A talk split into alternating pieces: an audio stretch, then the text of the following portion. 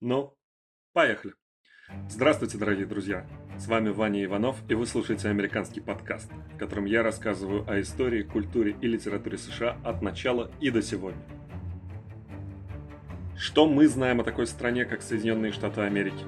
Мы знаем, что на флаге этой страны звезды и полосы, что она расположена на континенте Северная Америка между Атлантическим и Тихим океанами и между Канадой и Мексикой, что она населена американцами, всех возможных цветов и происхождений, которые все время что-то не могут поделить между собой. А еще мы знаем целый набор стереотипов.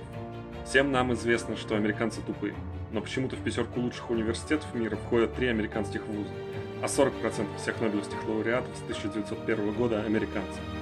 Нам известно, что американцы жадные, но в одном только 2020 году американцы пожертвовали на благотворительность 471 миллиард долларов. Почти суммарный бюджет Италии и Португалии. Всем нам известно, что у американцев нет истории. Да и какая может быть история за 247 лет? Но американская история одна из самых задокументированных в мире и одна из самых интересных. Всем нам известно, что у американцев нет культуры, но при этом мы смотрим американские фильмы, читаем американские книги, носим американскую одежду и едим американскую еду. Все мы знаем об Америке все, но при этом не знаем ничего. Что же такое Америка на самом деле? Ответ в моем подкасте. Прежде чем мы начнем, несколько слов о форме. Первое. Список источников. Он будет в описании каждого выпуска.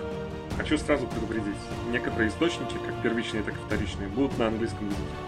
К сожалению, моих познаний есть предел. Так, например, я не владею французским. Поэтому цитировать французские газеты, в которых пишут по статуе свободы, я буду либо по переводам, либо по научной литературе. Второе – частота выхода. Подкаст будет выходить раз в две недели по пятницам.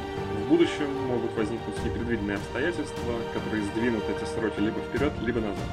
Но я надеюсь, их удастся избежать, но если они возникнут, я сообщу о них заранее. Итак, мы начинаем.